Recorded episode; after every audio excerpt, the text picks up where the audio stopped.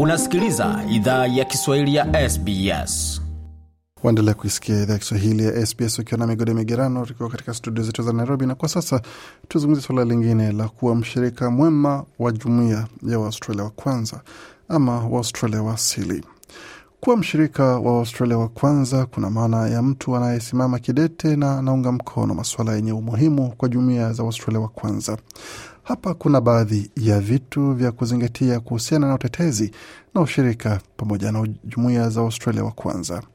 Wakati hakuna njia moja maalum ya kuwa mshirika wa Australia wa kwanza, kuwakaribia na kuwajua watu hao ni hatua ya kwanza, kama katika mahusiano mengine, amesema Karen Mandin, mwanamke kutoka ukoo wa Bajalong.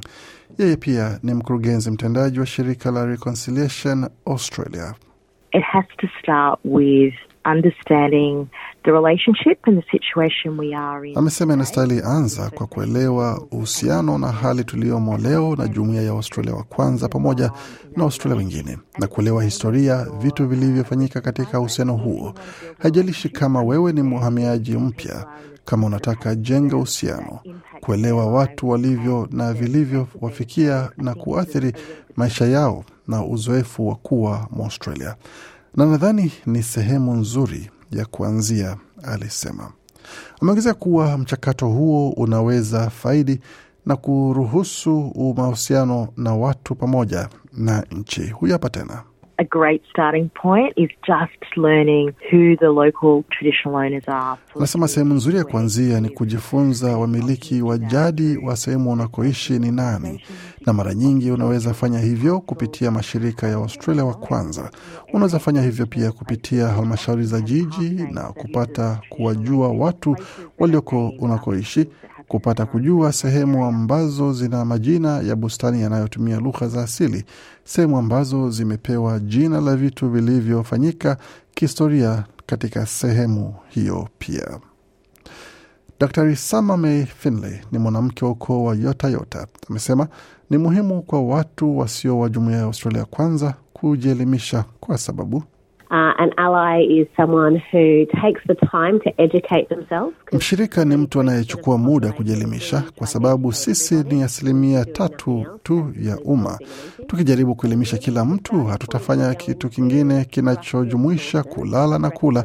Kwa hiyo sehemu ya kuanzia ni kuenda kwa vyanzo vya kuaminika kama Reconciliation Australia au baraza za maridhiano katika jimbo lako. Ni sehemu nzuri ya kuanzia na wapendekeza sana, alisisitiza Daktari May Finley. Luke Pearson ni mwanaume kutoka ukoo wa Gimaray. Yeye pia ni mwanzilishi wa Indigenous X. Ni hilo ni jukwaa la mtandaoni linaloonyesha na kusherekea sauti tofauti za Waustralia wa kwanza. Amesema kwanza tunastahili ona kila mtu sawa kabla ya kujifunza historia. You come from a place of dignity, respect, love, appreciation, and an understanding that all peoples are fundamentally. Anasema kama unatoka mahala pa heshima, upendo, shukran na kuelewa kuwa kila mtu kimsingi yuko sawa, na tofauti zozote tunazoona katika tamaduni yetu si tafakari ya ubora, ubaya, ubabe au ukosefu wa ubabe.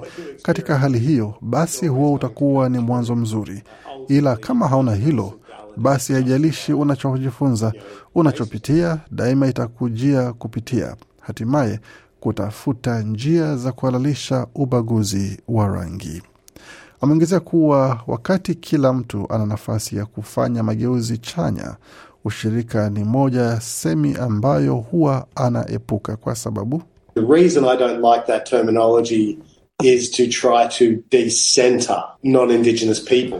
Anasema sababu sipendi msemo huo ni kujaribu kuwaelekeza watu wasio wa Australia wa kwanza kwa suala la haki ya Australia wa kwanza, na kwa hiyo kama unafanya vitu vizuri na unasaidia ni vizuri, ila hauhitaji lebo au kibandiko au kuifanya ikuhusu katika hali hiyo. Lengo si kwako kujihisi vizuri, lengo ni kuboresha matokeo kwa Waustralia wa kwanza, alisisitiza. Mshirika mzuri ni mtu anayejua mipaka ya inachomaanisha kuwa mshirika, tofauti na mtu kutoka jumuiya ya Waustralia wa kwanza, amesema Daktari Finley hapa. We don't need someone to step into the realm of trying to behave like an Indigenous Amesema hatuhitaji mtu atakayeanza kujifanya kama mtu wa jumuiya ya Australia wa kwanza. Tunachohitaji ni mtu anayetambua kuwa yeye si Mwaustralia wa asili na pia anatambua wakati ni Mwaustralia wa kwanza anayestahili zungumza na kuhakikisha wanatambua watu ambao wanastahili zungumza kwa niaba yao. Mkurugenzi mtendaji wa shirika la Reconciliation Australia Karen Mandin amesema kwamba jumuiya za wakimbizi na uhamiaji zinaweza jifunza kupitia uzoefu sawia na maisha kujenga matokeo bora, kwa sababu There it's experiences of racism, limited in where they're able to travel or go or visit. Asema iwapo ni uzoefu wa ubaguzi wa rangi, kuwa na uwezo mdogo wa kwa mahali ambapo wanaweza safiri au tembelea, nani amezuiwa kurejea nani nchini kwao. Hivi ni vitu vyenye uzoefu sawia, na nadhani ni vitu ambavyo tunaweza jenga kutoka sote pamoja. Nadhani ni muhimu kwa jumuiya zingine kuwaliza uh, kuuliza wawakilishi wao waunge mkono rasmi mashirika ya Waustralia wa kwanza, waalike watu wa jumuiya ya Waustralia wa kwanza kuzungumza katika mashirika ya jumuiya zao na katika kanisa, hekalu na misikiti yao vilevile vile.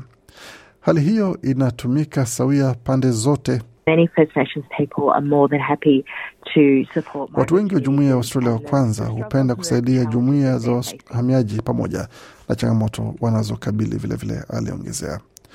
Kura ya maoni ya sauti ya bungeni ya mwaka elfu mbili ishirini na tatu iliwasilisha fursa nzuri ya kujifunza na kuchunguza kwa undani kuhusu watu wa jumuiya ya Australia wa kwanza pamoja na kuwa na fursa ya kujenga mahusiano na kuendelea kufanya hivyo ni muhimu kwa siku za usoni za Australia ya kisasa, Bimandin amesema hapa. If we want to build a modern, diverse nation that is proud of its multiculturalism, Nasema kama tunataka jenga taifa la kisasa tofauti lenye fahari ya tamaduni zake nyingi, lazima ianze na Waustralia wa kwanza na kutambua kuwa huu ni muunganisho wa miaka elfu sitini na tano na zaidi, na kama tunaweza ongezeka kwa maarifa ya tamaduni kongwe zaidi inayoendelea, nina uhakika tutaunda fursa nyingi kwetu na taifa la kisasa katika karne ya ishirini na moja na zaidi. Tunatuma kwamba makala amekupa uelewa kuhusu vile ambavyo unaweza kuwa mshirika mwema wa jumuiya ya Australia kwanza na kile ambacho nasilifanya iwapo una nia ya kuwa karibu kuweza kujua mengi zaidi kuwahusu. Kwa makala na mengine mengi zaidi, tembelea tovuti yetu anwani ambao ni sbs.com.au mkwaju Swahili. Makala laandaliwa na waandishi wetu Yumi Oba na Gode Migerano. Hii ni idhaa Kiswahili ya SBS. Penda, shiriki, toa maoni. Fuatilia idhaa ya Kiswahili ya SBS kwenye Facebook.